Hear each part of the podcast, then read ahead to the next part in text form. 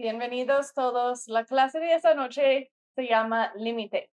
Y en esta clase vamos a aprender cómo lidiar con personas que viven en una manera malsana. Personas que nos dañan, personas que no sanan sus adicciones, personas que no sanan sus comportamientos de control.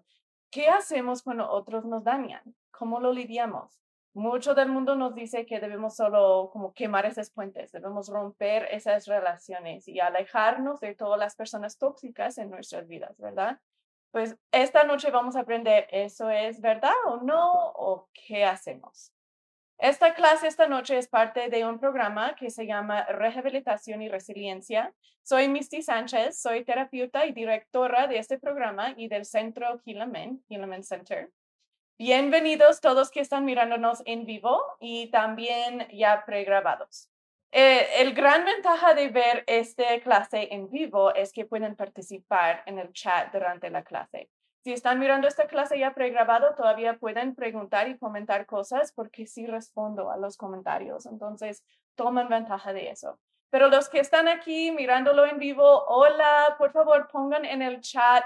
Hola, ¿de dónde están mirándonos esta noche? Para que pueda empezar a participar con ustedes. Pues esa es la razón que los hacemos en vivo. Entonces, tomen ventaja de eso. Siempre empezamos, hola todos que están. Siempre empezamos con una oración. Helaman Center no está patrocinado por ninguna religión específica, pero siempre empezamos y terminamos con una oración.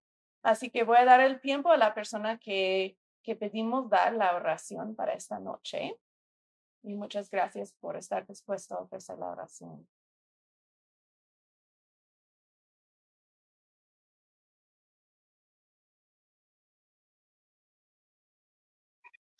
Nuestro Padre Celestial, te agradezco por este día, esta oportunidad que vamos a estar juntos. Gracias por las bendiciones que nos das para poder estar en esta clase. Gracias por Misty, que nos ayuda a comprender más las cosas, nos ayuda a sentirnos mejor y te pedimos que la bendigas y que podamos entender más nosotros y poder seguir los consejos. Y decimos estas cosas en Jesucristo. Amén. Amén. Muchas gracias. Ok, como dije, esta noche la clase se llama Límite. ¿Qué significan los límites? ¿Cómo es la manera sana seguirlos o ponerlos en práctica? Y muchos ejemplos de cómo hacerlo en la vida real. Esta noche quiero enseñarles muchísima información, así que pongan sus preguntas en el chat, porque a lo mejor van a tener muchas preguntas. Y en donde no entienden, quiero gastar más tiempo. Y en donde sí entienden, quiero seguir adelante. La semana pasada tuvimos la clase de la codependencia. Esa clase me encanta porque aprendimos que la codependencia, no hay dos tipos de dependencia, ¿verdad? No es codependencia y el opuesto que es independencia, sino aprendimos que hay 4 diferentes tipos de dependencia y que independiente no es la manera sana. Y codependiente no es la manera más sana. Entonces, quiero solo repasar rapidito lo que aprendimos sobre eso, porque tiene que ver con la clase esta noche.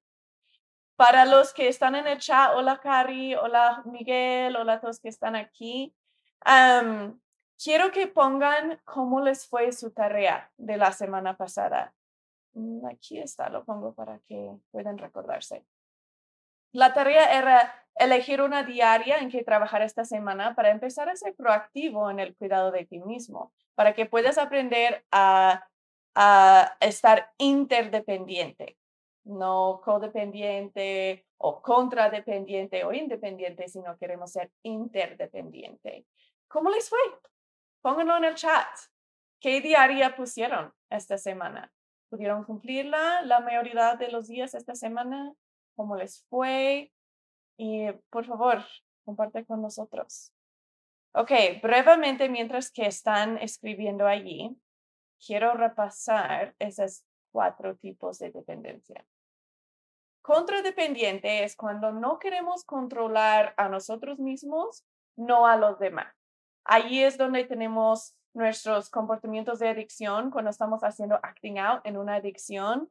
Eso es donde lo estamos haciendo, cuando estamos siendo contradependientes. También allí es cuando metemos muchísimo en víctima. Entonces, el papel de víctima, allí estamos generalmente en contradependiente. La idea de que me voy a aislar, no quiero nada que ver contigo, no quiero nada que ver conmigo, solo ya no puedo y para qué tratar. Esa es cuando estamos siendo contradependientes. Luego tenemos codependiente. Escuchamos esa palabra un montón, especialmente aquí en Latinoamérica y en México. Escuchamos muy a menudo, es que él es codependiente, es que yo soy codependiente, es que esto. Tenemos grupos para aprender cómo parar de ser codependiente, ¿verdad? Pero muchas veces no entendemos qué significa ser codependiente. Codependiente es cuando estamos primariamente rescatando. Es decir, quiero controlar a ti, porque no puedo o no sé cómo controlar a mí. Me siento afuera de control internamente. Entonces voy a buscar afuera y voy a tratar de controlar a ti y a todos y a toda la situación. Voy a servir, voy a apoyar, voy a estar allí haciendo todo para poder ignorar lo que está pasando aquí. Porque internamente yo no estoy bien. Y no sé cómo arreglarlo. Entonces voy a tratar de arreglar a ti para ver si funciona. Pues claro, no funciona, ¿verdad? No nos ayuda a sentir mejor. Pero eso es codependencia. Entonces ahora el tercer es independiente. Eso es lo que pensamos que es el opuesto, que es el sano. Y es lo que la mayoría de los grupos también nos enseñan, porque no saben mejor. Están intentando, haciendo lo mejor que pueden, ¿verdad? Pero están mal entendiendo. Entonces enseñan, pues tú estás tratando de controlar y tú estás conectando en una manera mal sana. Entonces, para de conectar en esa manera. Pero no sabemos entonces cómo conectar. Y nuestros cerebros son hechos para conectar. Vamos a conectar o vamos a morir. Entonces, lo que miramos es que la conexión pensamos que es mala, que es debilidad. Que si estamos intentando a conectar, somos siendo débiles. Y que tenemos la idea de que yo me cuido del mío y tú te cuidas del tuyo. Yo voy a trabajar en mí, yo voy a arreglar a mí. Y luego, después que yo estoy todo arreglada y todo bien, voy a intentar a conectar. Pero ahí tenemos gran problema porque nunca vamos a llegar a ese punto cuando estamos bien. Nunca, ¿verdad? Siempre vamos a sentirnos que nos falta algo, no estamos suficiente. Especialmente si no estamos haciendo nuevas conexiones en el cerebro, si no estamos utilizando la vulnerabilidad para conectar y no estamos borrando nuestra vergüenza tóxica. Nunca vamos a llegar a ese punto que estamos todo bien. Entonces siempre, eso es donde encontramos el sentimiento de que estoy tratando tanto de sanarme, pero no puedo. Si bien no me siento mejor, todavía me siento mal. Y luego entra aún más vergüenza tóxica diciéndonos, ya ves, tú no lo dices, ya, nunca lo vas a arreglar. No se puede, tú no puedes. Y independiente, esa es de todos los tres tipos más sanos de dependencia, independiente es lo más doloroso. Porque allí no estamos ni intentando conectar en una manera más sana. Entonces nuestro cerebro completamente toma control y todo está basado en el instinto de huir o luchar, todo. Entonces vamos a estar en todos los papeles en el triángulo de drama. Víctima, rescatador, persigador. También ahí vamos a tener comportamientos de control y adicciones. Entonces allí estamos girando entre uno a otro y uno al otro y es muy doloroso. Tenemos la única manera sana de dependencia y eso es interdependiente. Interdependiente es no necesito controlar porque no tengo miedo. No tengo que controlar a ti, no tengo que intentar controlar a mí, tener esos comportamientos de control, que soy perfeccionista y todo eso, sino no tengo miedo a experimentar trauma relacional ni vergüenza tóxica, porque estoy constantemente trabajando en sanarlos y borrarlos. Entonces yo estoy bien y estoy constantemente procesando mis emociones y interactuando conmigo misma en una manera sana por medio de la vulnerabilidad. Entonces yo estoy bien. Y eso significa que cuando tú no estás bien, puedo estar allí por ti, porque yo ya estoy bien. Entonces puedo ayudar y apoyar a ti. Interdependiente, estamos conectando con todos y estamos conectando en una manera sana. La cosa hermosa sobre conexión es que yo puedo conectar en una manera sana contigo y tú no tienes que conectar en una manera sana de regreso para que salen todos los endorfinas y serotonina y dopamina y todas esas químicas en mi cerebro que me hacen feliz, me hacen sentir amada, me hacen sentir segura. No tienes que regresarlo para que yo sienta esa paz. Y esa es la cosa hermosa. Y hoy en la clase vamos a terminar esa práctica, terminar como ese día de entonces cómo lo hago. Cuando yo estoy intentando conectar en una manera sana y tú no lo regresas, ¿cómo lo lidio? Porque yo también vivo en el mundo real. No es que Misty vive en este mundo perfecto donde ella nunca se frustra, donde sus hijos nunca la maltratan y su esposo está siempre flores y corazones y mariposas siempre, ¿verdad? No, también vivo en la realidad. Entonces entiendo que es increíblemente doloroso cuando otros nos maltratan. Cuando intentamos vez atrás de vez, de conectar con alguien de una manera real y no lo regresa. Y especialmente si es alguien muy, muy cercano a nosotros, como nuestra pareja o nuestros hijos. Entonces, hoy vamos a hablar sobre eso. ¿Qué se hace? Los límites. ¿Qué son los límites y cómo usarlos? En qué vamos a estar enfocando esta noche. Primeramente, hay que hablar sobre qué son los límites. Muchos de nosotros hemos escuchado la palabra límites, con límites sanas y todo eso. Y otra vez como codependencia lo mal entendemos. Y lo que pensamos que son los límites es que pensamos que son como una cerca que ponemos alrededor de nosotros.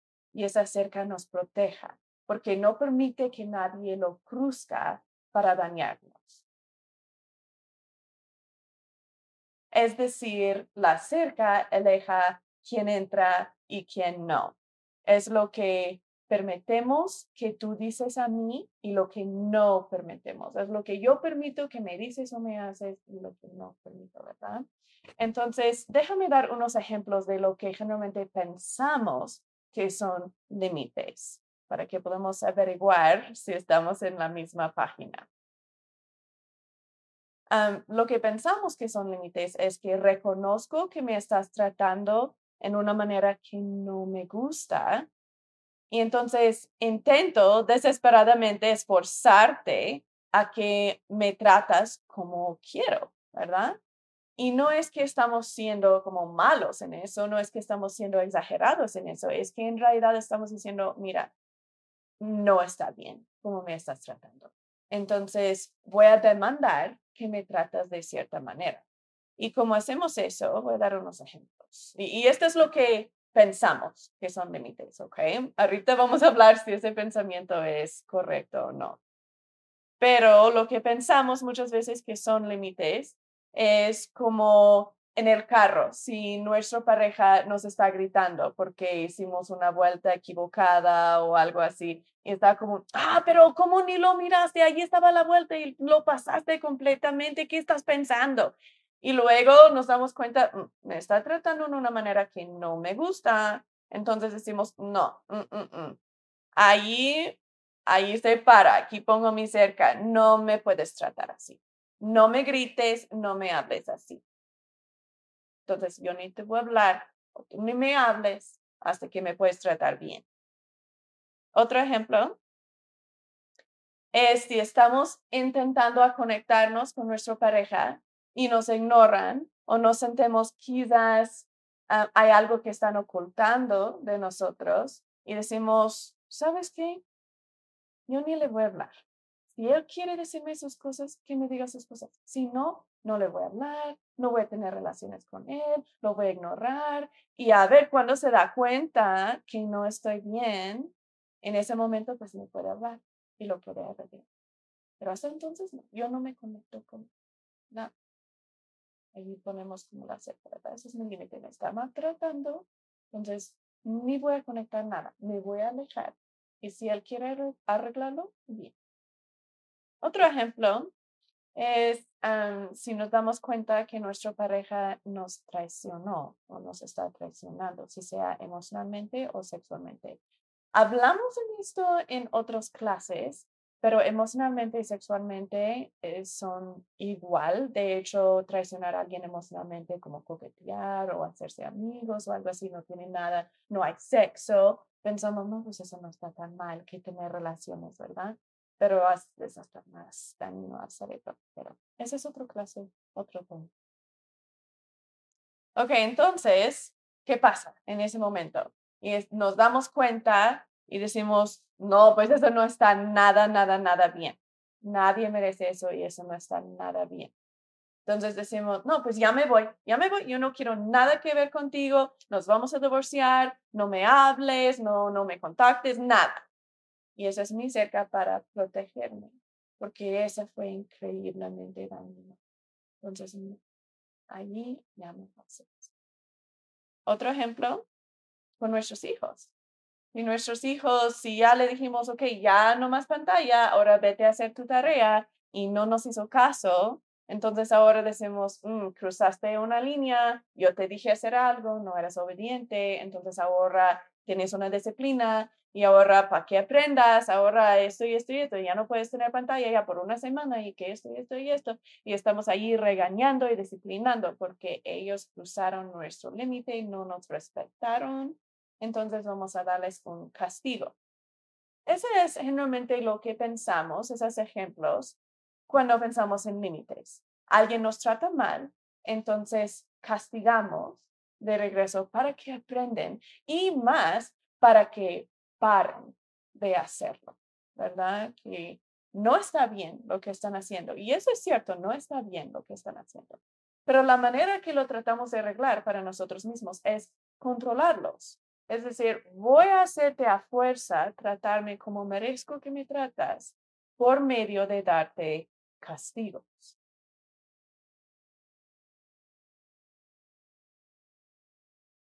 Entonces, es ese día de que tengo la cerca, si lo cruces, vas a tener un castigo. Ese es el triángulo de drama. ¿Se recuerdan qué significa el triángulo de drama? Pónganlo en el chat. ¿Qué significa el triángulo de drama? Si metemos en el triángulo de drama, significa necesito. Voy a darles un momento para que lo pongan. Pero allí en el triángulo de drama, eso es controlar. Todo el triángulo de drama es controlar. Es decir, tengo que conectarme contigo y no sé cómo hacerlo por medio de la vulnerabilidad o no quiero hacerlo por medio de la vulnerabilidad, uno de los dos. Entonces, voy a hacerte a fuerza conectarte conmigo. ¿Qué tanto lo necesito? Y lo voy a hacer por medio de controlarte. Si estoy siendo perseguidor o perseguidora, voy a hacerte a fuerza conectarte conmigo por medio de obedecer y respetarme, porque para mí eso es amor. Si soy víctima, voy a hacerte a fuerza conectar conmigo por medio de gastar tu tiempo en ayudarme y apoyarme, porque si tú gastas tu tiempo en mí, para mí eso es amor cuando estoy siendo víctima.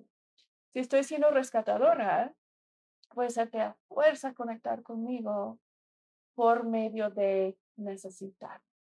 Si me necesitas como rescatadora, eso significa que... Entonces, para no lo miré en el chat. Oh, sí, hay uno aquí. Muy bien. Es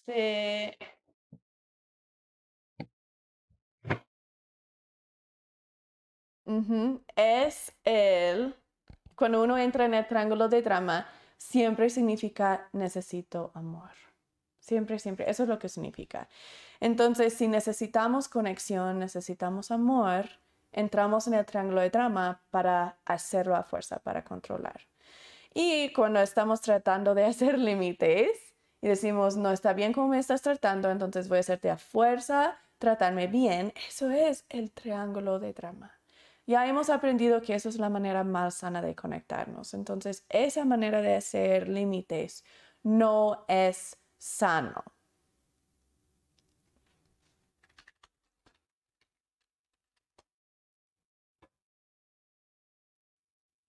Entonces, ¿qué son los límites sanos?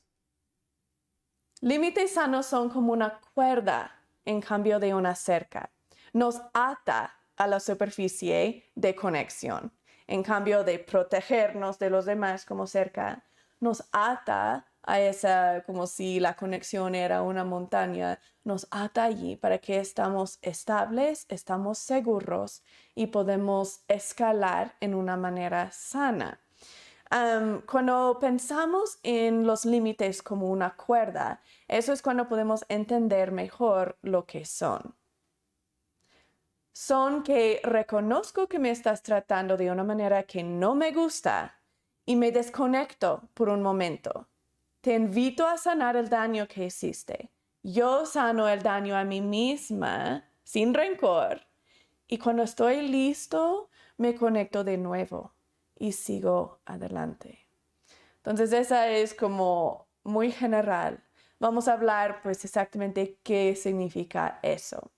Lo que es lo más importante para entender sobre límites sanas es que tenemos que ser o somos responsables para arreglar daño que otros nos hacen. Cuando alguien me daña, alguien me grita o me trata mal, generalmente pensamos, pues tú causaste el daño, por eso es tu responsabilidad sanarlo. Y eso sería hermoso en un mundo perfecto, pero no vivimos en un mundo perfecto. Entonces no podemos o no es justo, en realidad, estar allí esperando que otros arreglen el daño que nos causan. Eso no es justo para nosotros mismos. Si somos nosotros responsables en arreglar nuestros propios dolores y daños, luego podemos estar bien, no importa si los demás lo sanan o no. Y eso es cuando se abre como todo este otro mundo de ser sano y vivir en una manera sana. Cuando nos damos cuenta que, ¿sabes qué? Si yo estoy triste, yo estoy encargada de arreglarlo. Yo estoy responsable de arreglar mis propias emociones y procesar mis propias emociones. Y si tú también intentas sanarlo y arreglarlo, ¡qué hermoso! Porque significa que tú estás creciendo y intentando hacer mejor persona. Pero si no, está bien, porque yo ya lo hice, ya lo arreglé. No de que, nada, pues ya lo arreglé yo, entonces no, tú no, ya no lo hagas. Y con ese como rincón, no. Sino es que en realidad me amo, entonces sano el daño que tengo, te amo a ti, entonces te invito a hacerlo si deseas y luego podemos seguir adelante. Déjame dar muchos más ejemplos y muchos más detalles de cómo lograrlo entonces. Pueden pensar, vamos a seguir el mismo ejemplo de estar escalando una montaña. Escalar piedras cuando no tienes una cuerda y estás ahí escalando, si empiezas a caerte, ¿qué vas a hacer? Vas a agarrarte bien, ¿verdad? Si empiezas a caerte vas a estar como y te vas a agarrar bien allí, bien apretado allí en la piedra, ¿verdad? Si estás en una cuerda de escalar y empiezas a caerte, no vas a estar como ansiosamente agarrándote al pared, ¿verdad? Vas a dejarte caer si tienes que caer. Vas a darte unos minutos para tener otra vez sentimiento en tus manos. Vas a respirar y calmarte, tranquilizarte. Es que, ok, ya estoy lista otra vez, vamos. Y vas a seguir otra vez escalando. Y no vas a tener esa como miedo de que, no, me tengo que agarrar, porque si no, voy a morir. Eso es exactamente lo que está pasando cuando estamos conectando con otros en una manera mal sana. Cuando empezamos a desconectarnos y sentimos esa desconexión, me estás tratando mal. Significa que ya no estamos conectándonos. Significa que ya no me amas, ya no me protejas. Entonces, ¿qué pasa? Pues me agarro desesperadamente a esa conexión y te hago conectarte conmigo a fuerza. A fuerza te controlo y digo, ok, yo no puedo conectarme contigo ahorita porque estoy dañada.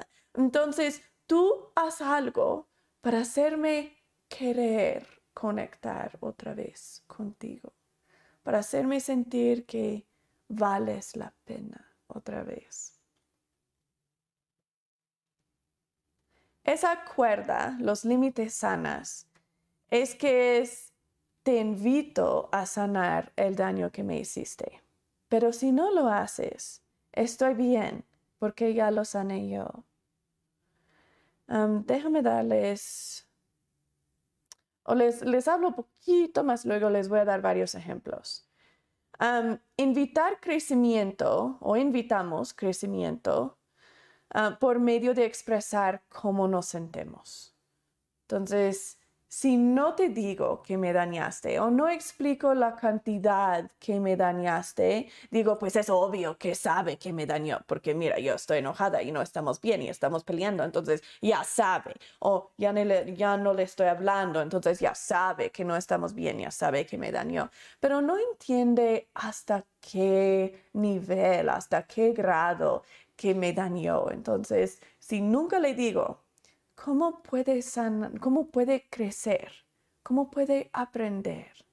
Si tenemos un papá que nos grita a menudo y todo así, y la mamá nunca lo regaña o nunca lo ayuda a entender cómo está afectando a los niños, o los niños nunca dicen, papá, ¿sabes qué? Cuando me hablas así, me hace sentir como nunca voy a ser suficiente para ti.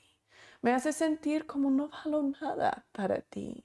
Me hace sentir como basura. Si no le dicen eso o no le dicen cada vez que les grita para que vaya aprendiendo, oh, esa vez, otra vez les hice sentir así. ¿Cómo va a saber? En realidad no va a entender la cantidad del dolor y nunca va a poder crecer y cambiar. Si tenemos un jefe que nos dice que tenemos que quedarnos tarde a trabajar, si es cada vez en cuando, eso está bien, ¿verdad? Quizás eso no nos molesta. Pero si es cada noche y cada vez está como, pues no, tienes que quedarte hasta que terminas el proyecto. Y miramos que ya a menudo estamos gastando mucho tiempo en el trabajo para complacer al jefe y estamos perdiendo mucho tiempo con nuestra familia. Entonces nuestras relaciones con nuestra familia se están sufriendo. ¿Cómo nuestro jefe va a aprender o cómo va a poder crecer si no estamos expresando a él cómo nos está afectando, verdad? Entonces, en una manera o límites sanas, en este ejemplo, sería identificar que no nos gusta cómo nos está tratando y luego expresarse eso. No en una manera como en el triángulo de drama, sino en una manera diciéndole cómo nos sentimos. ¿Sabes qué? Me está afectando mucho en las relaciones en mi hogar. No puedo estar quedándome tarde cada noche o tan a menudo. No está bien. ¿Tiene consecuencias tener límites sanas? Sí, porque a veces cuando expresamos cómo nos sentimos, otros no reaccionan como preferimos, ¿verdad? A veces no reaccionan bien. A veces se ofenden. A veces no están bien con nosotros. Pero la cosa hermosa es que si estamos viviendo en una manera sana y estamos sanando nuestra vergüenza tóxica, no nos molesta cuando gente se ofenda con nosotros, porque sabemos que estamos haciendo lo mejor que podemos. Y cuando se ofenden, no toca nuestra vergüenza tóxica. No toca esa parte de nosotros diciendo, ya ves, no eres suficiente. Aún tu jefe lo puede ver. Que no eres suficiente, que tú no eres deseable, que tú no eres buen trabajador, que tú no eres confiable, que tú esto. Entonces, si nos están diciendo esas cosas, pero nosotros mismos ya sabemos que no es verdad, no nos molesta y estamos bien y estamos calmados. Es cuando toca vergüenza tóxica que ya tenemos, que está diciendo, pues yo mismo creo eso. Entonces, cuando tú me lo dices, pues sí me duele, ¿verdad? Eso es cuando tenemos problemas y es cuando nos duele. Otro ejemplo que tuvimos antes con la traición.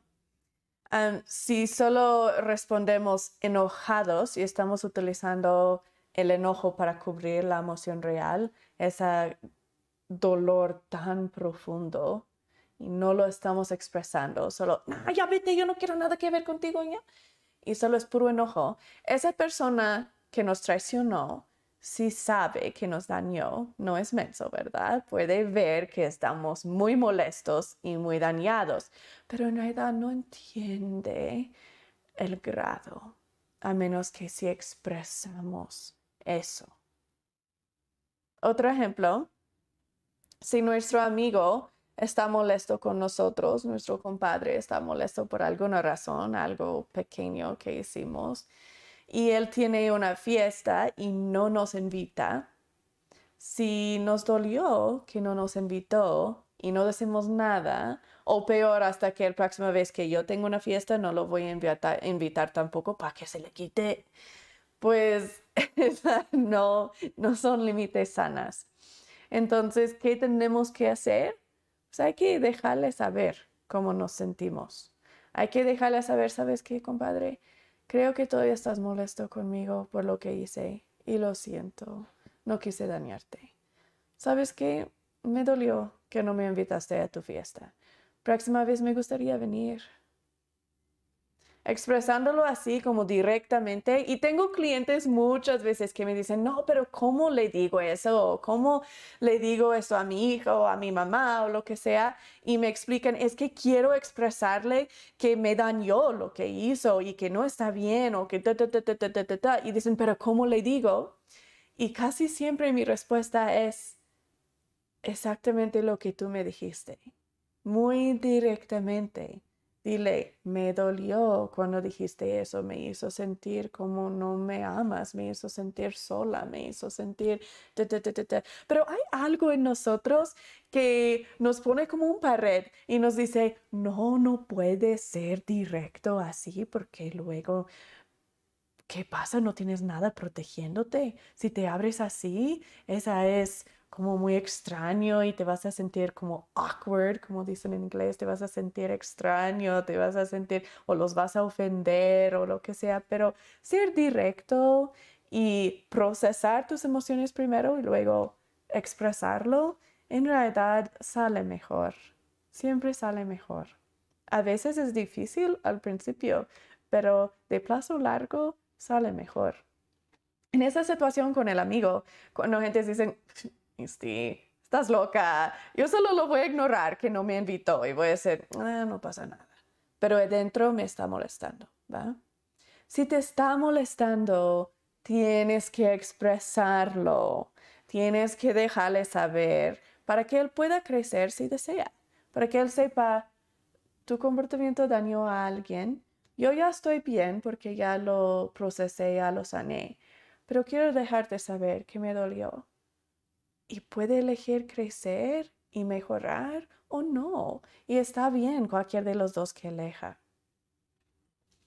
Ok, vamos a seguir adelante porque hay mucho que quiero hablar sobre esto. Límites sanas nos dicen, siento tanto empatía para ti.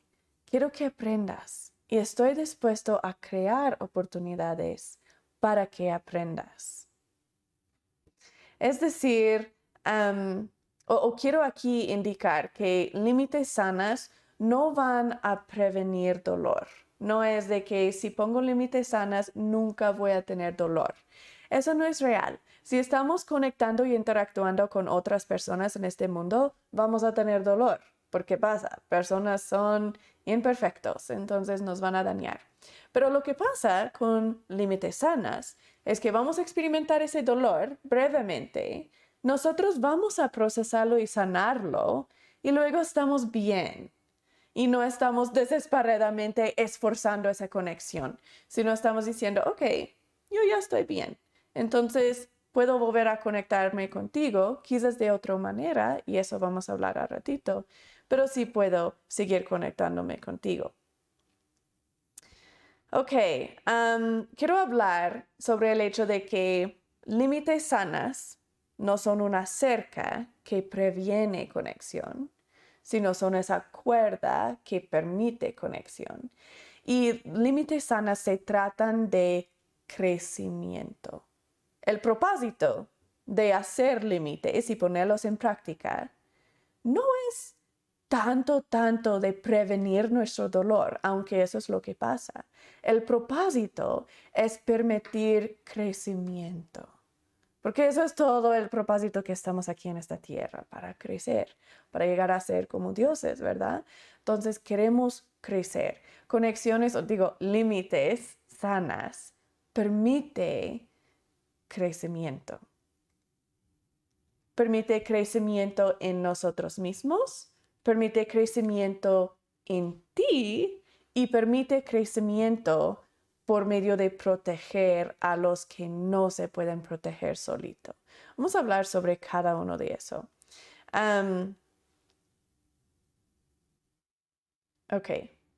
Quiero hablar sobre el primero. Aquí está. Tu crecimiento. Poniendo límites sanas permite que tú creces, o mejor digo yo, vamos a hacerlo en yo para que mejor me entiendes. Permite que yo crezco porque no estoy viviendo en miedo constante de sentir trauma relacional o vergüenza tóxica.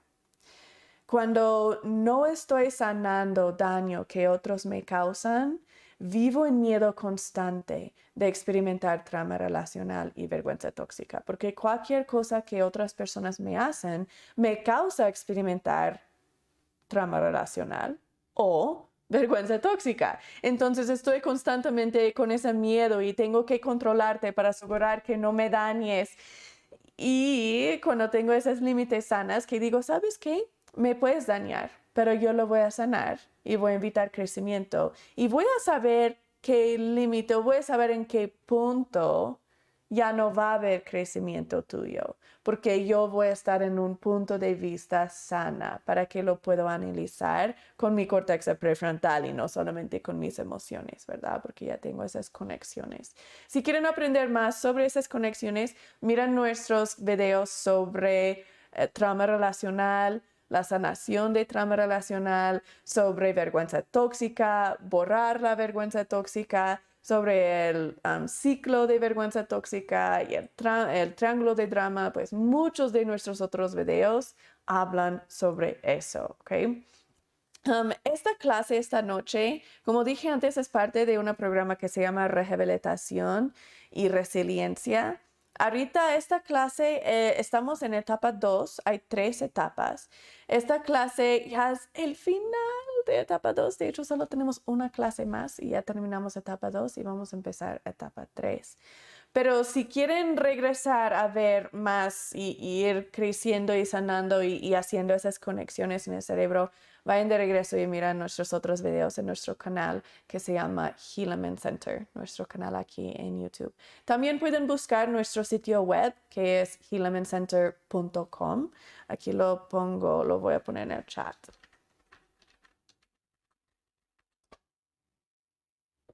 Y allí pueden visitar el sitio.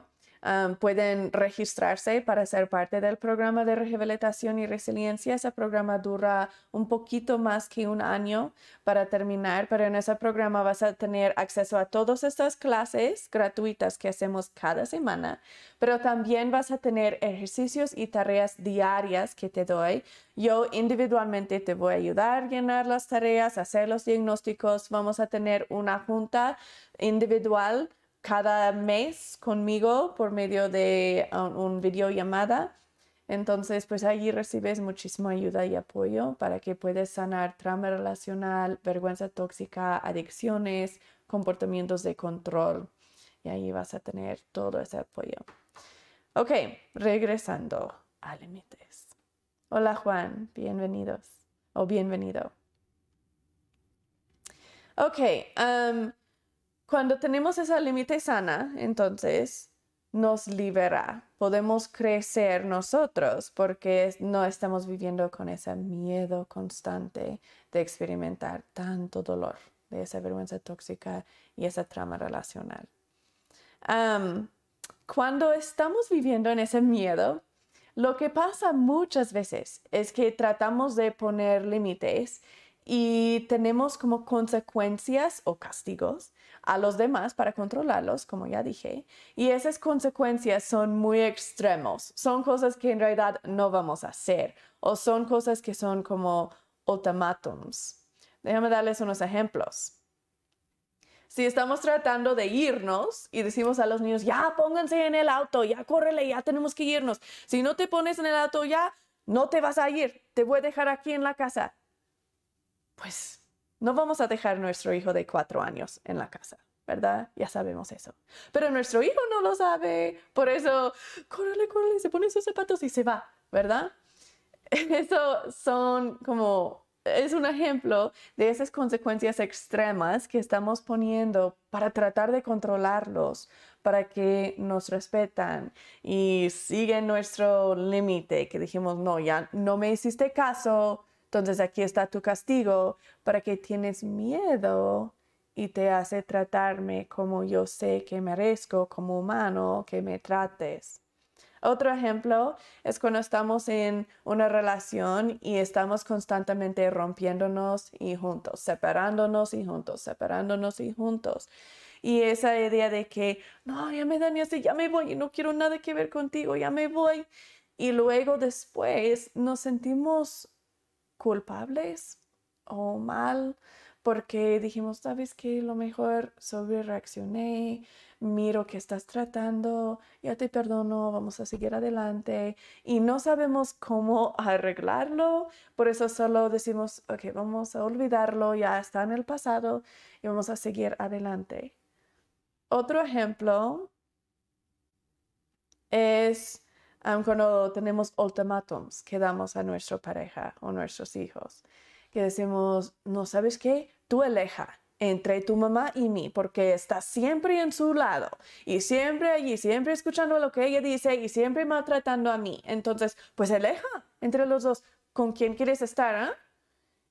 Y sabemos que no vamos a seguir ese ultimátum, ¿verdad? No vamos a decir, si no eliges a mí, ya me voy, o algo así. Aún si en el momento pensamos, ya cuando nos calmamos, decimos, ok, ¿sabes qué? Estuve siendo dramática. Perdón, ya, sigamos adelante. Esos son ejemplos de las consecuencias extremas que estamos poniendo. Pon en el chat unos otros ejemplos que ustedes tienen. ¿Cuáles son unas consecuencias extremas o castigos que ustedes dicen a los demás en un intento de tratar de controlarlos para que te traten bien, la manera que tú sabes que como humano mereces, porque es verdad, mereces que te tratan bien, por eso ahí no estás mal en ese pensamiento.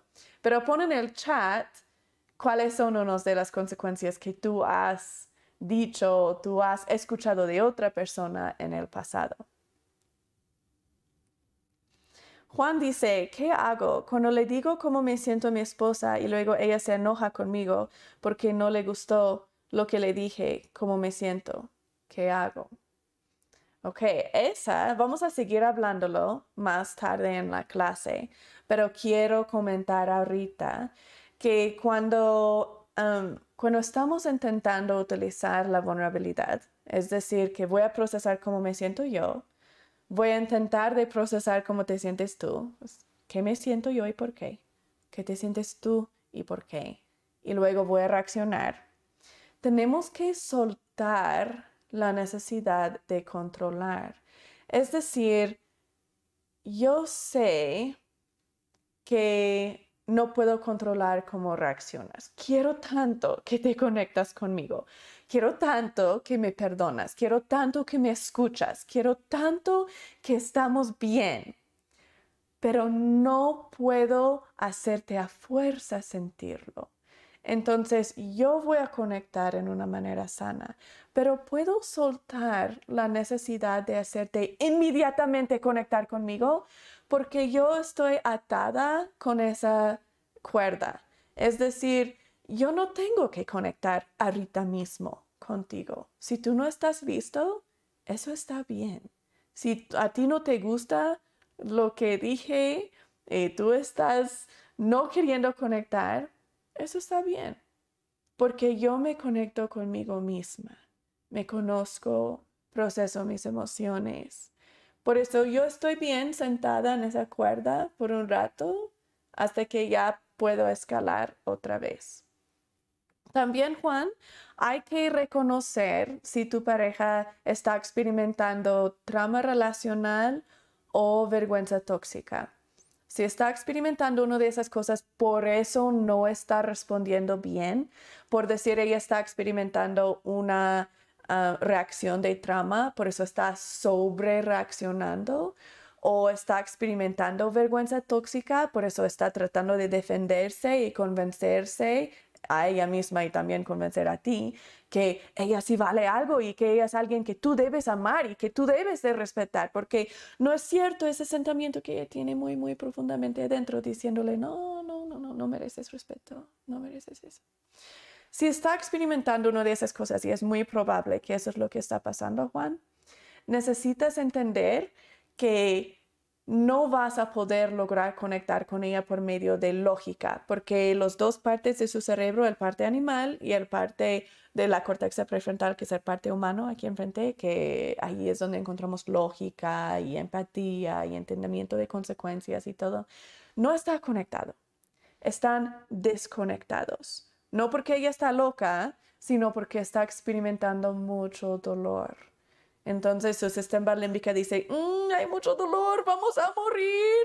Y dice, voy a tomar control, vamos a luchar o vamos a huir. Esas son nuestras únicas dos opciones si no hay otras conexiones ya hechas, porque hemos estado trabajando en sanar el trauma relacional o la vergüenza tóxica.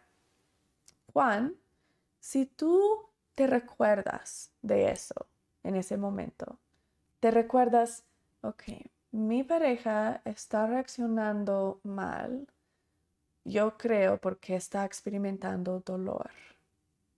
Cuando te recuerdas de eso, lo puedes separar de ti y puedes decir, ok, esto no es mi culpa y esto no es que ella no me ama. Y no es, aunque sí me está diciendo, no te amo, eres basura y todo eso, puedes separarlo y puedes decir, ok, eso es el dolor hablando, eso es su miedo. Yo puedo protegerla de ese miedo. Puedo conectar con ella por emociones, en cambio de por lógica, para ayudarle a conectar otra vez ese cerebro que está desconectado. Hablamos más sobre eso en nuestras clases de vergüenza tóxica y en nuestras clases de trauma relacional. Entonces busca esas para aprender más.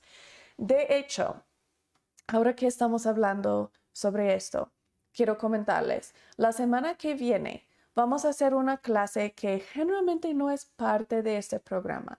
Estoy metiendo esta clase, déjame subir el foto. Estoy metiendo esta clase la semana que viene porque estas últimas 2 semanas he tenido muchas preguntas de ustedes sobre este tema. Entonces, pienso que es muy necesario que tenemos esta clase la semana que viene. La clase se llama... Oh, no, eso no fue. A ver. No, quizás no tengo el foto ahorita. Ya más tarde les encuentro el foto. Pero, a ver si lo tengo aquí. No. Pero la clase se llama... ¿Es realmente posible salvar un matrimonio después que hubo traición?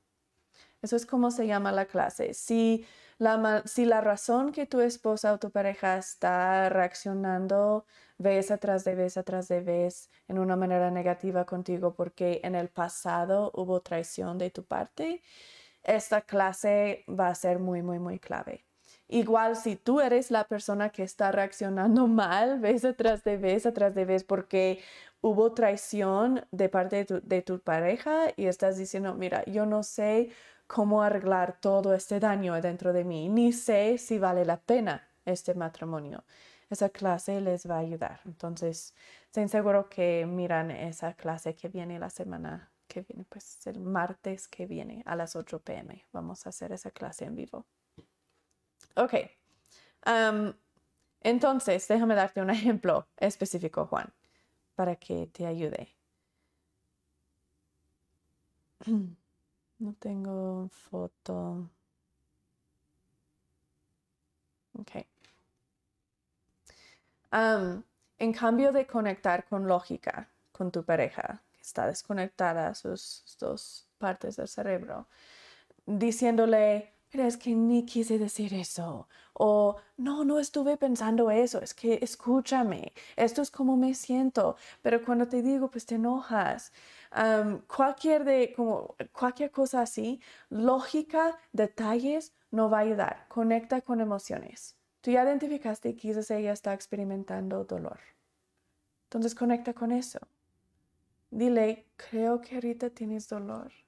No quiero que tienes dolor porque te amo. Te amo. Y cuando tienes dolor, me duele. Quiero protegerte, quiero salvarte. Te amo.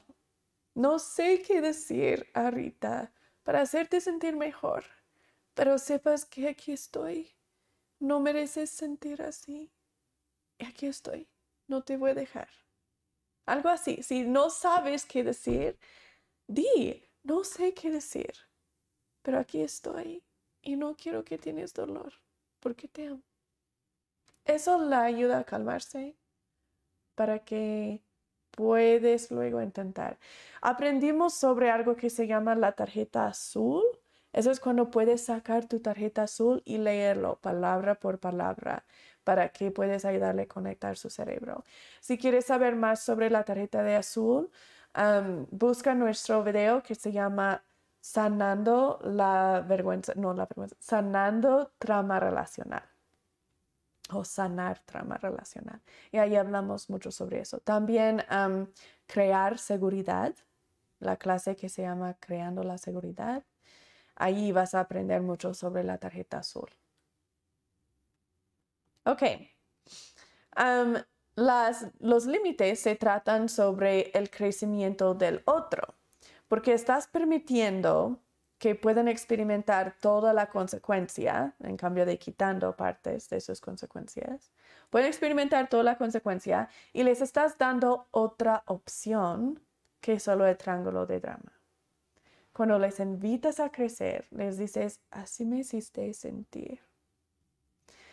Tienen otro camino ahora que pueden reaccionar y crecer si desean.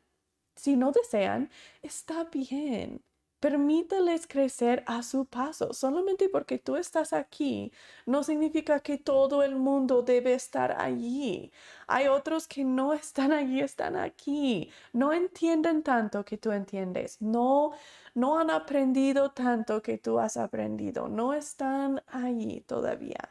Entonces, no demandes que estén allí ahorita mismo o no está bien. Porque hubo una vez que tú también estabas acá. Entonces, déjales crecer a su paso. El último, para aprender más sobre eso, tenemos una clase que se llama Liberarte del Drama. Ahí en esa clase aprendimos que hay dos pasos para liberar a ti y a otros del drama, y eso es reconocer que están en el triángulo de drama, y dos es darte a ti y darte a ellos otra opción. Es decir, no tengo que seguir peleando o no tengo que seguir siendo víctima. Puedo elegir hacer otra cosa. Puedo elegir expresar cómo me siento. Puedo elegir procesar mis emociones. Puedo elegir intentar de procesar los tuyos. Para aprender cómo hacer eso, mira nuestra clase de Liberarte del Drama y Ayudar a Otros a Liberarse del Drama. Son dos clases separadas. También se trata de proteger a aquellos que no pueden protegerse a sí mismos. Eso muchas veces son nuestros hijos. Cuando vivimos en relaciones abusivas, aprendiendo a poner límites sanas nos permite proteger nuestros hijos. Tengan mucho cuidado juzgando a personas que están viviendo en relaciones muy tóxicas o muy abusivas. Muchas veces juzgamos y no entendemos en realidad cómo se siente o cómo es estar viviendo allí. Muchas veces miramos a esa mamá que está viviendo con ese hombre tan abusivo y que ella nunca lo deja y los niños están sufre y sufre y ella hasta que el papá puede dar una cachetada al niño y la mamá se va corriendo atrás del papá tratando de arreglarlo con el papá y calmar al papá. Dice, no, mira, está bien, ya solo cálmate y así. En cambio de ir a proteger y cuidar al niño que está allí en el suelo llorando. Y juzgamos y decimos, ¡ay, qué malísima madre! Pero lo que hace trauma relacional a nuestros cerebros es tan grave que es muy, muy difícil para nosotros en el momento distinguir qué es el peligro real y cómo reaccionar. Entonces miramos ese monstruo de trauma y estamos como, pues voy a intentar a vencer ese monstruo. Y en el momento muchas veces decimos, ok, la mejor manera de hacer esto es calmar al abusador en cambio de proteger al niño. Y hay mucho más que aprendemos sobre trauma relacional, pero solo quiero mencionar que tengamos mucho cuidado cuando estamos justificando o criticando allí, porque es mucho más complicado de lo que pensamos. Pero cuando estamos poniendo límites sanos, nos permite decir, ok, me estás dañando, voy a estar sanando el dolor que me estás haciendo. Si me amo y me respeto suficiente para estar sanándolo vez atrás de vez, llega a un punto cuando es muy fácil ver que ya es tiempo irme. Y eso es como la pregunta dorada que tengo muy a menudo. ¿Cómo sé cuando es tiempo salir de esa relación? ¿Cuándo sé que ya no hay esperanza? ¿Cuándo sé que ya no va a cambiar?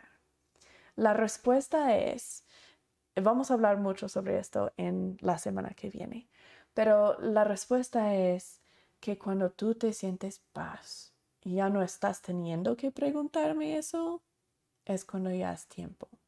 Si tú todavía estás como, no, pero no sé, y qué esto, y qué tal esto, y así, todavía no es tiempo lo mejor.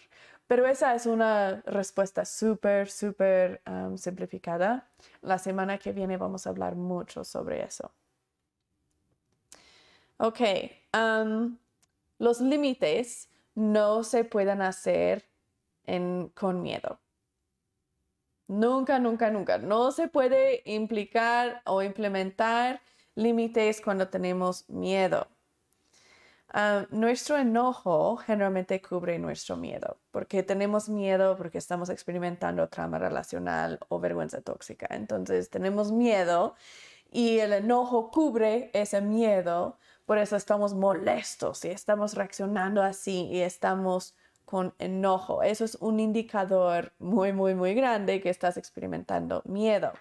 Todas las respuestas o todos los ejemplos que les di hace un rato, es la persona reaccionando con miedo, aunque parece que es enojo. Este ejemplo en el carro, de que no, tú no me puedes hablar así, ya no me hables porque estás siendo grosero. Esa mujer está experimentando miedo, entonces lo cubre con enojo. Para aprender más sobre eso, mira nuestra clase sobre el enojo y nuestra clase sobre ser emocionalmente completo. Esos videos puedes buscar en nuestro canal o en nuestro sitio web también. Y vas a aprender más de lo que estoy hablando. El otro ejemplo de que, no, pues, él no quiere conectarse conmigo, está ocultando cosas y así. Y puede hablarme cuando él quiere arreglarlo. Esa molestia, esa es una forma de enojo. Estamos cubriendo miedo. El ejemplo, cuando nos damos cuenta de la traición de nuestra pareja y estamos súper enojados, es que tenemos mucho miedo. El ejemplo con nuestros hijos. Cuando estamos molestos y disciplinando y regañando estamos también experimentando miedo, y el enojo de esa disciplina, no, yo sí, ese enojo está cubriendo ese miedo. Si estás experimentando miedo, enojo, no puedes hacer límites sanas, porque lo que va a pasar, vas a tratar de controlar. Vas a poner un límite mal sano, es decir, vas a poner un castigo en cambio de un límite real. Los límites no se pueden hacer en el miedo. Los límites no se pueden hacer en el miedo. ¿Ok? Nunca, nunca, nunca, nunca, nunca. Entonces, si estás experimentando enojo, miedo, procésalo primero. Tienes que sacar un formato y procesar. Aprendimos cómo hacer eso en nuestra clase de Encuentra la Realidad. Busca eso si necesitan recordarse cómo llenar ese formato y procesar, para que puedas entender qué te estás sintiendo y por qué, para que puedas salir de esa emoción y puedes salir de ese enojo.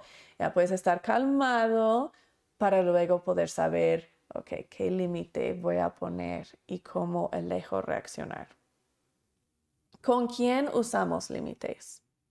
Con todos, con nuestros hijos, con nuestras parejas, con nuestros amigos, nuestros hermanos, con nuestros jefes, incluso con nosotros mismos debemos estar usando límites. Entonces, ¿cómo? ¿Verdad? Déjame poner esta. Los límites usan consecuencias naturales.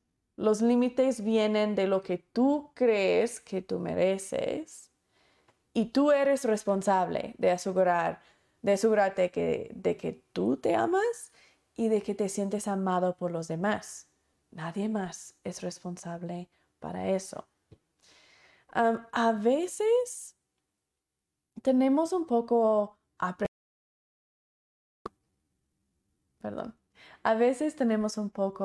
preocupación en usar límites, porque pensamos que va a dañar a otros o va a hacer la situación incómoda o va a crear aún más drama. Entonces solo decimos, ¿sabes qué? Mejor no digo nada, no es gran cosa, mejor solo lo aguanto porque no es gran cosa y solo sigamos adelante. Pero es porque estamos mal entendiendo límites. Pensamos que límites son castigos. Si estás haciendo castigos, sí. Estás haciendo más drama, estás haciéndolo incómodo, estás haciéndolo difícil, sí. Sí, entonces puedo entender de dónde viene esa preocupación, esa aprehensión. Pero si haces límites correctamente, no estás creando más drama, sino estás disminuyendo la drama. Estás haciendo lo posible que otros crezcan.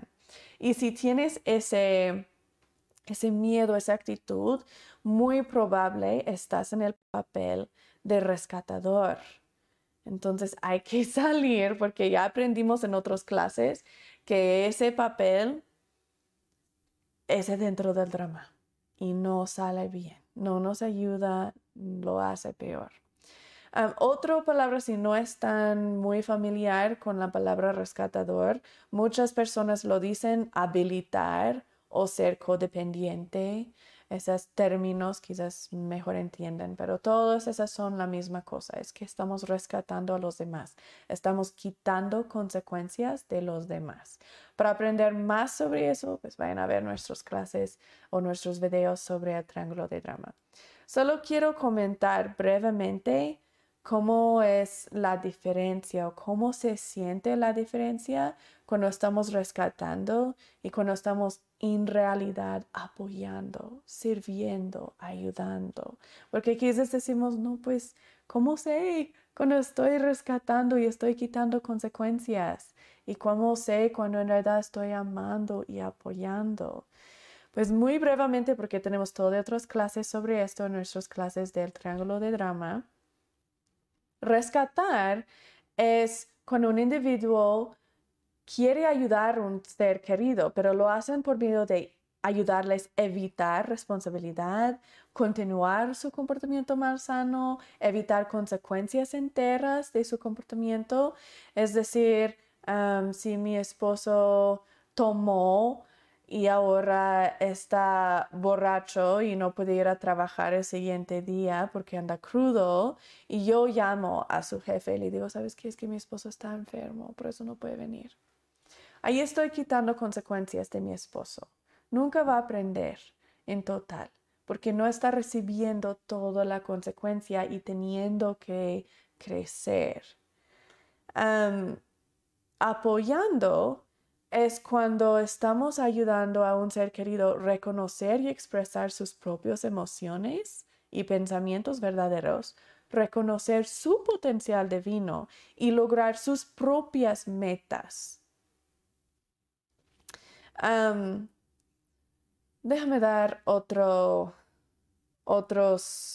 ayudas. Rescatar cómo se siente cuando estás rescatando, porque eso es donde vas a basarlo, es cómo te hace sentir. Yo puedo hacer el mismo comportamiento y puede ser rescatando a veces y puede ser apoyando a veces. Depende cómo me hace a mí sentir. Entonces, cuando haces eso, si te sientes resentimiento hacia la persona que estás ayudando, o te sientes más poderoso que ellos, o más capaz que ellos, o necesitado, o te sientes que estás trabajando más duro que ellos, o que tienes que ayudarles, o si no, algo mal va a pasar, eso significa que estás rescatando.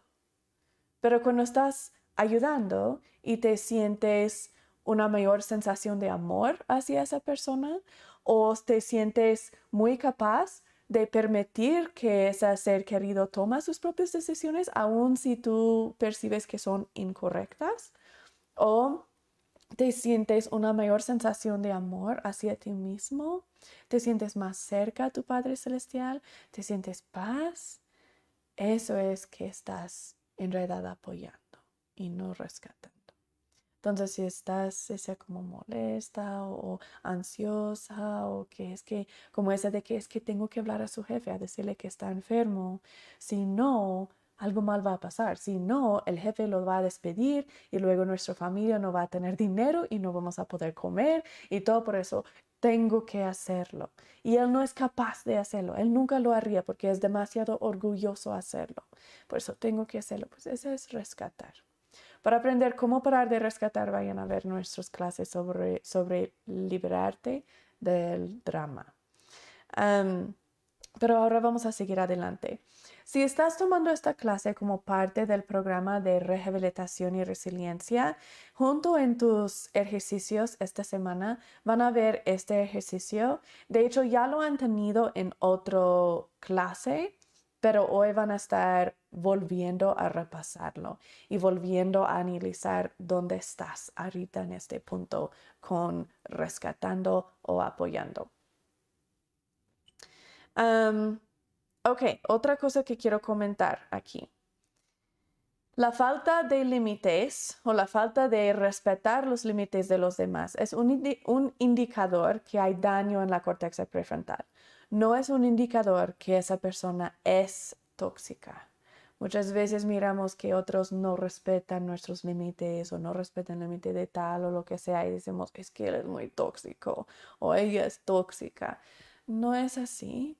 Por favor, que paremos de juzgar o criticar así, porque en realidad es un indicador, no que esa persona es mala, sino que hay daño en la corteza prefrontal.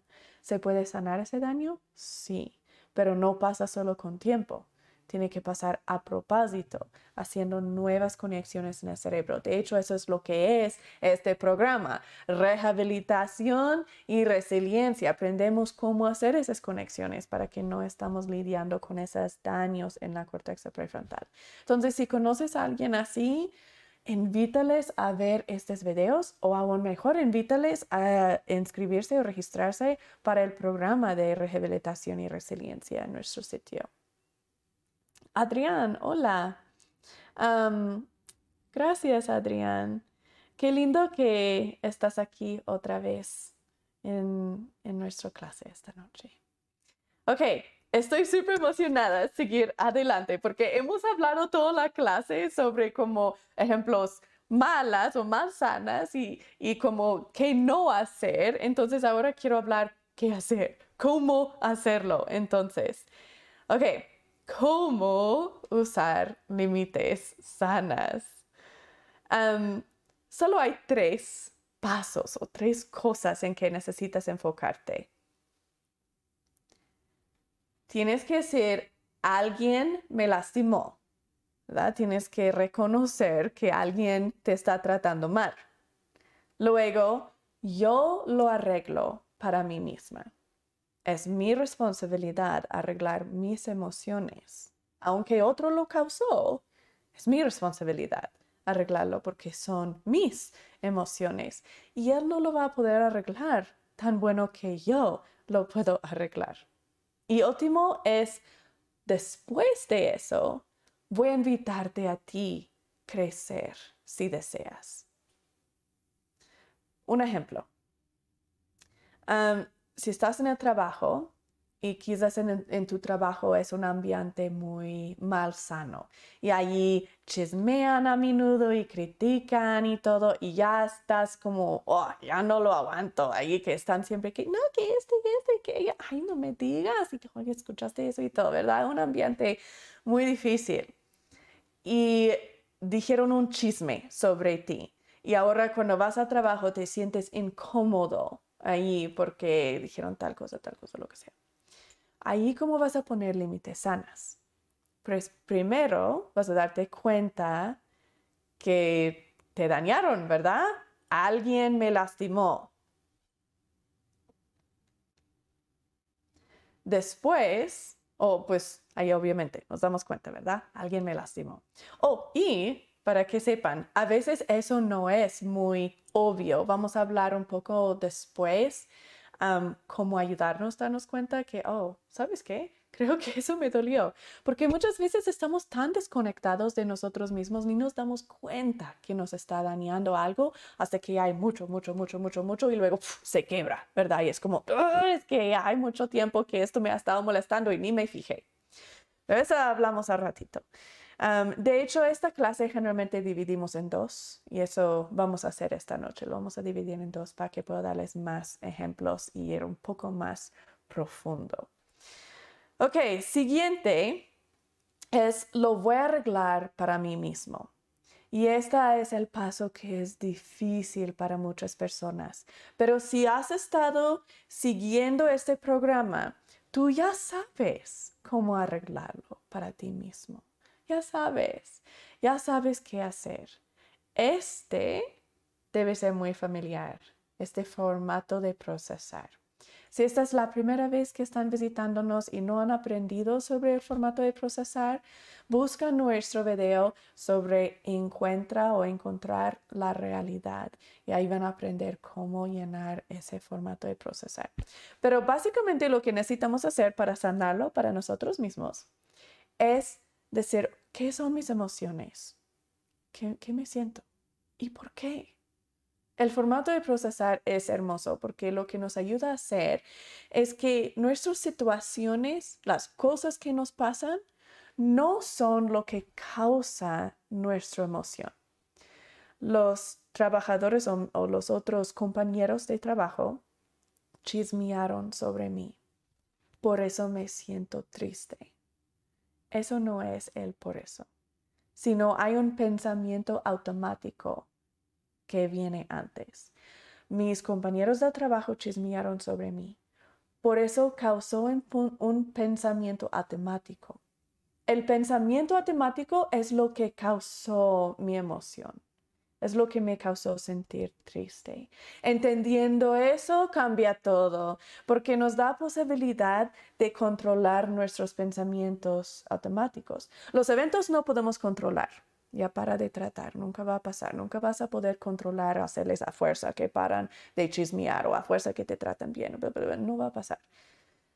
Y tus emociones son casi imposible de controlar. En un día muy bueno y todo, sí, puedes controlar y sí, aguantar y todo, pero ¿qué tal los días que no? ¿Qué tal los días que estás cansado, que tienes estrés, que estás sobrecargado, que estás triste, que estás con dolor de cabeza, lo que sea? Esos días no vas a poder controlar esa emoción, va a salir, ¿verdad? Entonces queremos naturalmente hacer nuevas conexiones, que estamos siendo conscientes del pensamiento atemático. ¿Para qué podemos elegir la emoción? Ahí el formato de procesar nos ayuda a decir, ok, ¿cuáles emociones me sentí y qué es el pensamiento automático que causó esa emoción? En este ejemplo de los trabajadores, de los compañeros de trabajo, ellos chismearon y causó a ti sentir triste, traicionado. Deben ser tus compañeros, pero son ellos que te dañaron. Eso es traición. También te hizo sentir vergüenza tóxica. Pero vamos a ver, ¿por qué te sientes triste cuando chismean de ti? Pues me siento triste porque ahora están diciendo cosas que no son verdad sobre mí, o cosas de que ni deben hablar sobre mí. ¿Y eso por qué te hace sentir triste? Pues porque ahora piensan que soy basura. ¿Y eso por qué te molesta si piensan que eres basura?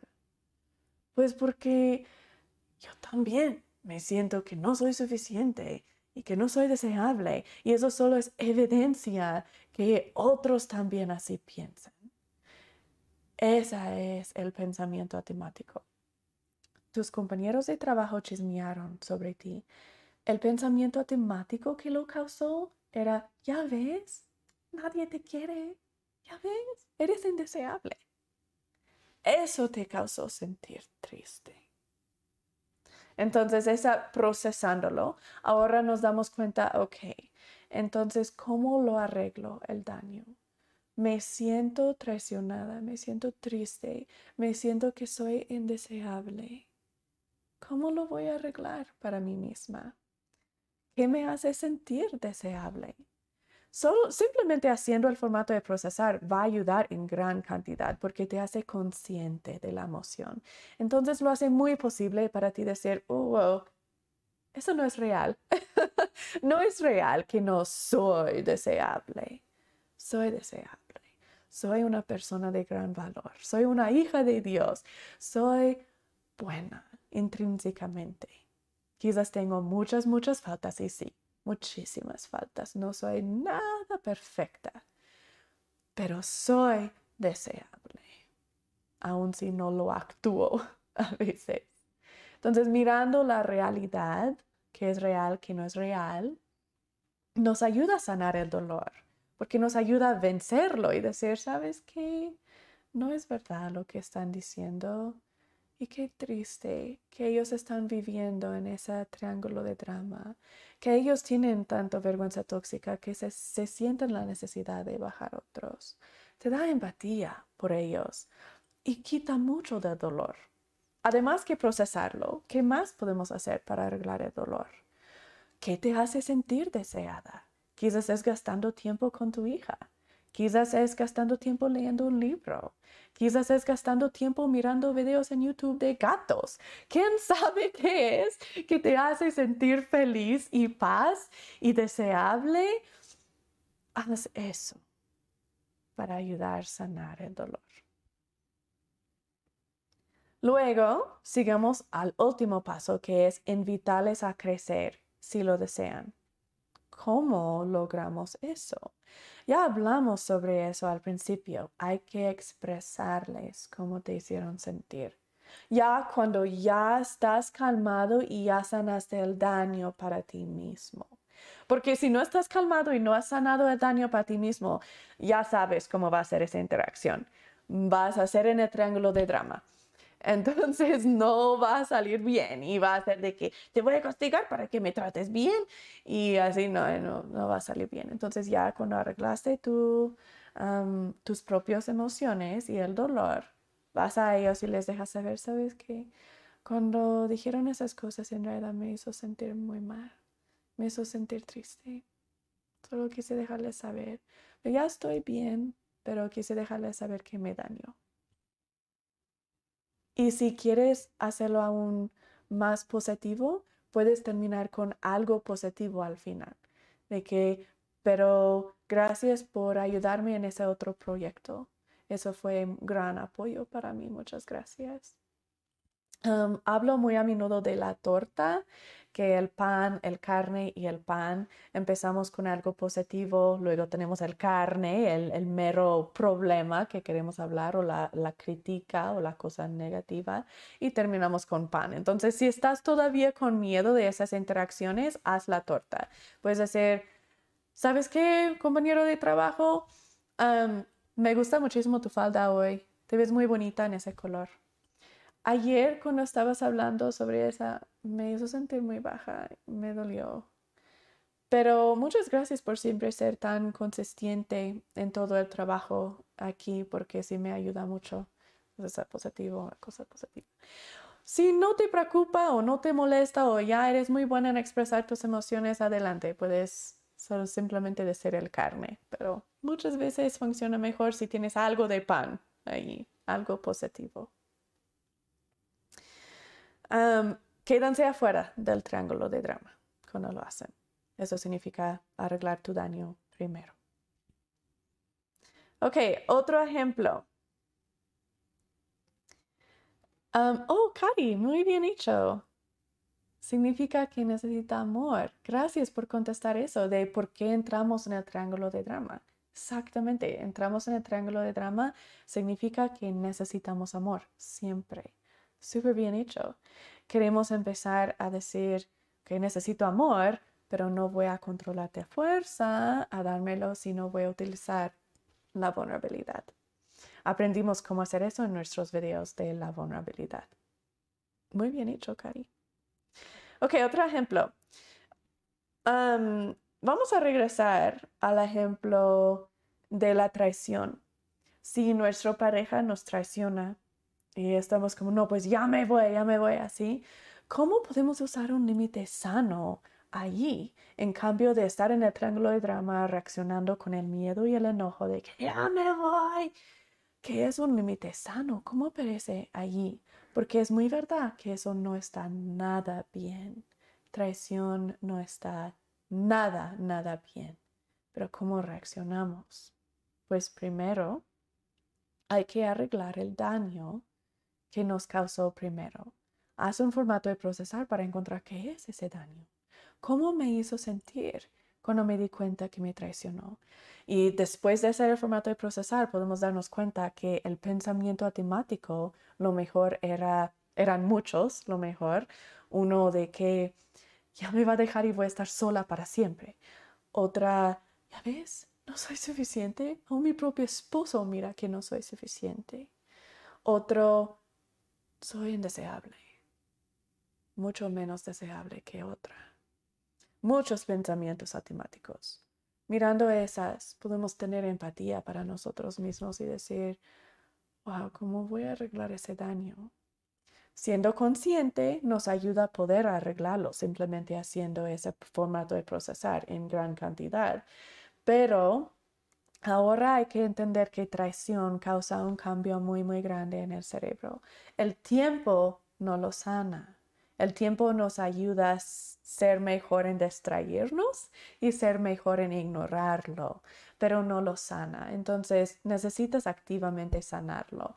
Eso tienes que sanar tu trauma relacional. Aprendimos cómo hacer eso hace 2 semanas. Entonces, hace 2 y 3 semanas tuvimos varias clases. Vayan a buscar esas clases para entender cómo sanar ese trauma relacional. Ya cuando estás trabajando en sanar ese trauma relacional tú solita, vas a poder ir con esa persona y invitarle a él crecer.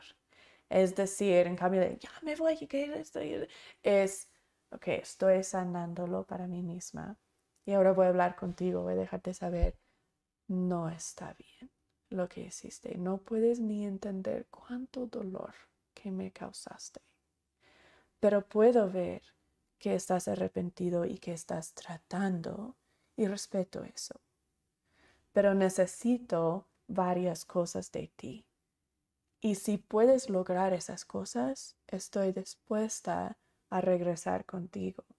Si no los puedes lograr, me tengo que ir. Porque no voy a estar bien. Cuando reaccionamos con esa calma, dándole una opción, dándole un camino, decir, ok, necesito que vayas a terapia para sanar tu adicción sexual. En realidad, sanarlo, no aguantarlo. Necesito que aprendas a crear seguridad para mí. Necesito que me llevas en citas cada semana. Necesito que sonrías cuando entro en el cuarto. Necesito lo que sea que tú necesitas que él cambie y que él haga para que tú te sientes segura y amada, para que se sana el dolor que él causó, que vas a necesitar de él. Y dejarle saber claramente qué es que deseas que él haga o qué vas a necesitar. Y permitir que él elija. Y si él elija hacerlo, qué hermoso. Si él no elija hacerlo, tú ya vas a estar bien. Porque tú ya estás sanándolo para ti misma. Y vas a poder dejarlo y no estar, ay, pero ¿qué hago? Y qué ansioso y qué así. Y salir de una relación mal sana. No significa que vas a ser libre de relaciones malsanas, simplemente libre de esa relación malsana, pero vas a encontrar otras. Por eso hay que en realidad sanar ese trauma relacional. Y así parece esa interacción. No es de que ya me voy, que esto y esto, sino es que, mira, me voy a desconectar, me voy a sentar aquí en mi cuerda por un rato. No necesito conectarme contigo. Voy a sanarlo para mí. Luego te invito a sanarlo. Y eso es el parte que muchas veces cuando estamos tratando de ser independientes, que ya aprendimos es mal sano, que decimos, voy a sanarlo para mí. Tú haz lo que quieres hacer. Y ya cuando estoy sanada, no es que hay algo de reconciliación o hay algo de conexión otra vez. No, es que nada, ¿verdad? Eso no queremos. Límites sanos permitan que el otro crezca también. Los invitamos a crecer. Ok, otro ejemplo. Con nuestros hijos. De hecho, saben que voy a darles mi propio ejemplo. Si mis hijos me gritan, me hace sentir muy mal, me hace sentir como soy mala madre, me hace sentir esa vergüenza tóxica diciendo, ya ves, no sabes cómo enseñarles porque tú no eres suficiente como mamá, eres mala madre. Si tú eres buena madre, no te van a estar tratando así porque tú vas a saber cómo enseñarles para que no actúen así de grosero, ¿verdad? Entonces esa vergüenza tóxica me pica. Y si no estoy activamente trabajando en sanarlo, es muy fácil reaccionar en el triángulo de drama y reaccionar queriendo controlar, ¿verdad? De que me vas a respetar porque yo te lo dije, porque soy tu mamá. Pero un límite sana es sanar el daño para mí misma, es procesar cómo me siento. Y sabes que me está tratando así, no tiene nada que ver conmigo, no tiene que ver con el hecho de que soy mala madre o que me falta algo como madre. Tiene que ver con el hecho de que mi hija o mi hijo es humano y tienen sus propias cosas con que están lidiando. Entonces están reaccionando en una manera antipática. Entonces no tiene nada que ver conmigo. Es mi vergüenza tóxica que me está diciendo que es mi culpa y que esto y esto y esto. O quizás identifico, ¿sabes qué? Tengo que cambiar unas cosas que les he enseñado, porque en realidad no les he enseñado a respetarme. Quizás, ¿verdad? Pero eso todavía no significa que soy mala madre. Simplemente significa que hay unos cambios que debo hacer o que quiero hacer. Procesando eso quita mucho del dolor. Pero puedo todavía tomar tiempo para mí misma. Me gusta hacer mis uñas, me gusta hacer tal cosa, entonces puedo decir, ok, voy a tomar un rato para mí, para ayudarme a sentir mejor. Ya luego con mis hijos, con las consecuencias que les doy, trato de pensar de consecuencias naturales. Naturalmente, ¿qué pasa? ¿Qué es el daño que me causaron? Me hicieron sentir no amada. Entonces el castigo debe hacerme sentir amada, no castigo, la consecuencia debe hacerme sentir amada. Entonces, para mí como mamá, diciéndole a mi hijo, vete a tu recámara porque me hablaste muy mal y así no se hace en esta casa. Eso no me ayuda a sentir amada. Solamente me ayuda a sentir aún menos amada porque estamos aún más desconectados. Entonces, diciéndole mejor, ¿sabes qué? Me gritaste y me hiciste sentir no amada. Quiero que vayas a tu cuarto y escribes una carta de 3 cosas que amas de mí. Cuando completas esa, llévame la carta y me puedes leer la carta. Eso me hace sentir más amada cuando regresa, aun si cuando regresa es como, te amo porque eres linda, te amo porque eres linda, te amo porque eres linda. Sí, aun si no es como de su corazón, todavía me siento amada porque intentó, aun si solo era poquito. Entonces, eso para mí me ayuda porque miro, ok, ¿cuál consecuencia va a tener mi hijo? Debe arreglar el daño que él hizo. ¿Qué es el daño que hizo? Me hizo sentir no amada. Entonces, su consecuencia tiene que hacerme sentir amada. Esa es muy buena práctica con nuestros hijos, ayudándoles a entender cuando tú dañas a alguien, debes arreglar el daño. No es que ahora pierdes pantalla, ahora es esto, porque te estoy castigando, sino dañaste a alguien. ¿Qué vas a hacer para arreglarlo? Ok, vamos a seguir adelante.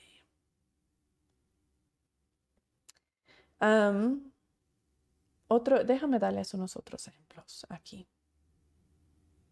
Si nuestra pareja vez atrás de vez está desconectado de nosotros y no queriendo conectar con nosotros y está actuando así como hay esa pared emocional que ponen y no sabemos cómo pasarlo, no sabemos cómo ablandar su corazón, cómo hacerle que nos hable, que sea transparente con nosotros, como aprendimos en nuestra clase de la transparencia, de hacerle que nos hable.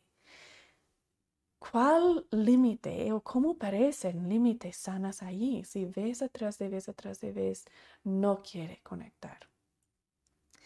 Va a ser diferente para cada persona porque aquí tú vas a primero reconocer que te está dañando. Segundo, vas a arreglar el dolor que te está causando. Entonces tú procésalo. ¿Cómo te está haciendo sentir cuando vez atrás de vez no está conectando emocionalmente contigo? ¿Y por qué te hace sentir eso? ¿Y por qué? Y hacer algo que te hace sentir conectada y amada. Quizás eso es empezar a gastar más tiempo con tus hijos. Empezar a gastar más tiempo con las personas sanas en tu vida. Con las personas con quienes en realidad te sientes deseada y conectada. Cuidado, ahí no es empezar a gastar más tiempo con otro hombre. Eso también es traición y inapropiado. Entonces ahí no, serían conexiones sanas que serían tus hijos o tu mamá o tu hermana o tus amigas o lo que sea. Y luego lo invitamos a él crecer. Eso es por medio de dejarlo ver cuánto nos duele. Parar de rescatar. Parar de tener esta actitud, como está su cara. De que, ay amor, déjame convencerte, hablarme, déjame convencerte, conectar conmigo. ¿Y qué puedo decir para que esto? Para de rescatar. Permítalo ver cuánto que te duele. Permítalo ver cada vez que te duele cada vez. Entonces dile, cuando reaccionaste así, me hizo sentir que no valo nada para ti. Cuando te dije de mi día y te pregunté del tuyo o de cómo te fue tu día y respondiste bien y nada más, me hizo sentir como no valo ni 5 minutos de tu tiempo. Me hace sentir muy sola, muy triste. No importa cómo él reacciona. ¿Se recuerdan? No importa.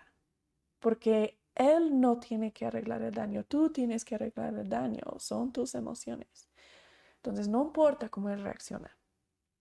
Pero, si miras que vez atrás de vez, tú estás invitándole a crecer en una manera sana y vez atrás de vez, no hay ni un deseo de crecimiento, vas a reconocerlo y vas a tener paz.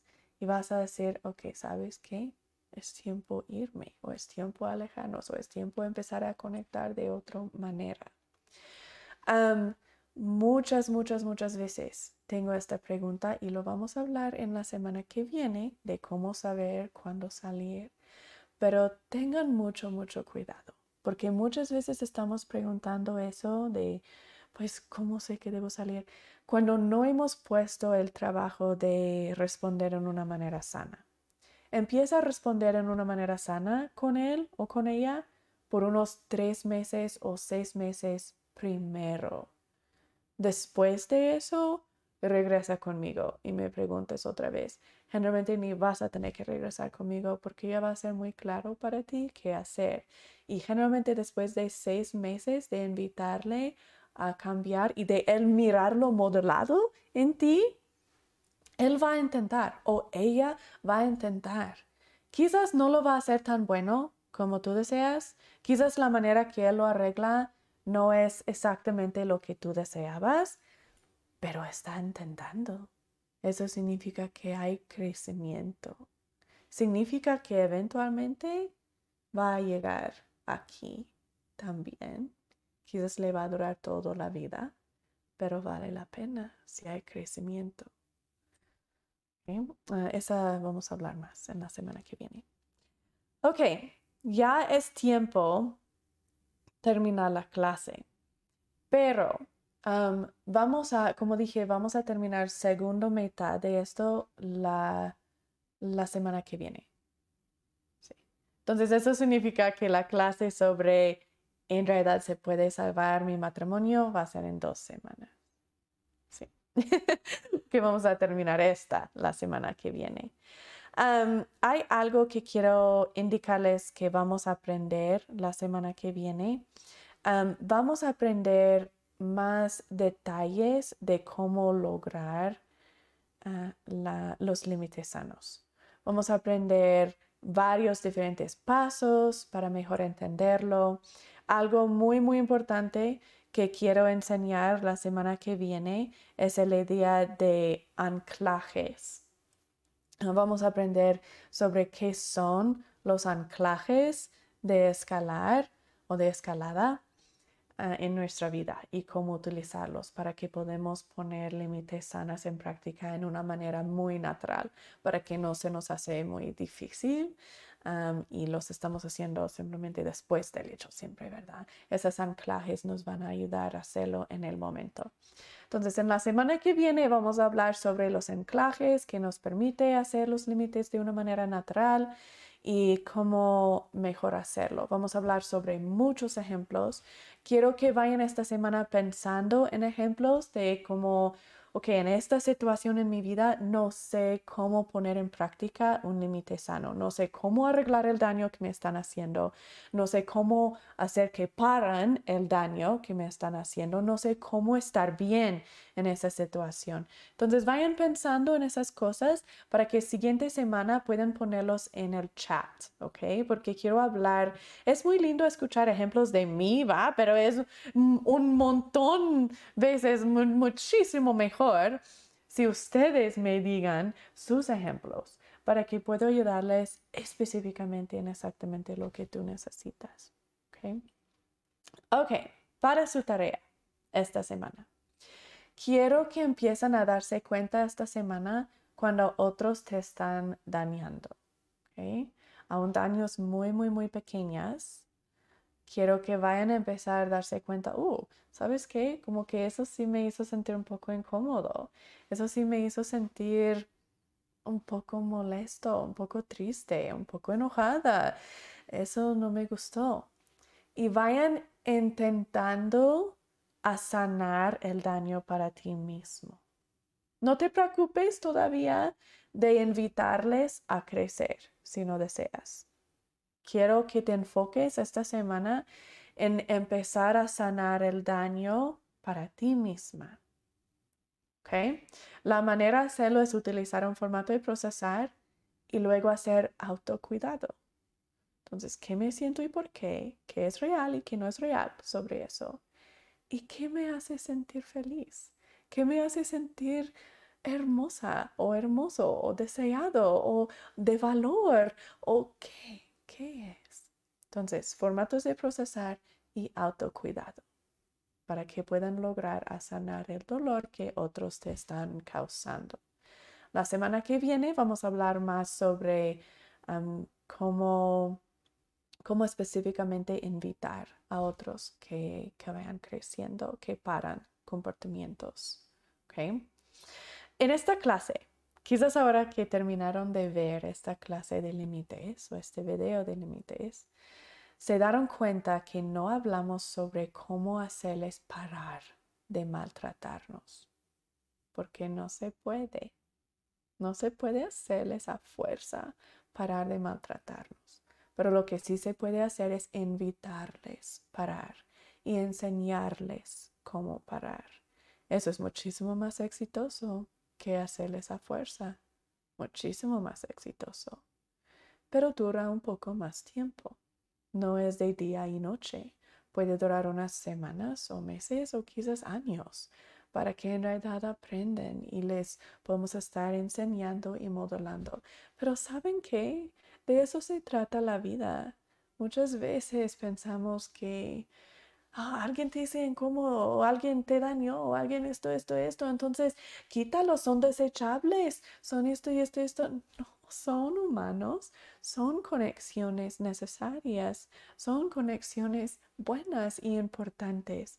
Sí, dañan muchísimo y eso no está bien, pero vayas creciendo el dolor, vayas enseñando a ellos, invitando a ellos. La gran mayoría del tiempo hay cambio, hay crecimiento. Y cuando no hay cambio y crecimiento en ti. Por eso tú llegas a estar listo salir con paz. Y sabes exactamente cuándo es ese punto. Porque tú ya estás bien. Ya has sanado tu trauma relacional. Ya has logrado utilizar la vulnerabilidad. Y ya has invitado vez atrás de vez por medio de límites sanas que vayan ellos creciendo y han elegido vez atrás de vez de mi intentar. Por eso puedes salir con paz, porque dices, yo sé que hice todo. Ok, vamos a terminar esta clase con una oración. Hola Carmen, ¿cómo estás? Es lindo verte en el chat. Ok, vamos a terminar con una oración. Habíamos invitado a alguien a dar la oración, así que voy a darles un momento para entrar, para que puedan decir la oración. Y nuestra siguiente clase, déjame poner en la imagen. Nuestra siguiente clase va a ser el parte 2 de los límites. Y entonces la clase después de eso va a ser nuestra clase de... Va a ser nuestra clase sobre ¿es realmente posible sanar mi matrimonio cuando hubo traición? Esa clase estoy muy emocionada para esa clase. Hay una razón que generalmente no está en este programa y esa razón es que todas nuestras clases y videos son hechos en general para ayudar a sanar trauma relacional, vergüenza tóxica, adicciones, comportamientos de control, si sea con nuestros hijos, si sea problemas con nuestra pareja, si sea problemas con nosotros mismos, lo que sea. Y esa clase es increíblemente específica, entonces hay muchas veces que no lo incluyo en este programa, pero miro que hemos tenido muchas preguntas sobre esto, entonces estamos metiendo esta clase, pienso que es muy, muy clave para este grupo. Ok, voy a dar el tiempo a lo que invitamos a hacer la oración. Muchas gracias por estar dispuesto a ofrecer la oración para nosotros.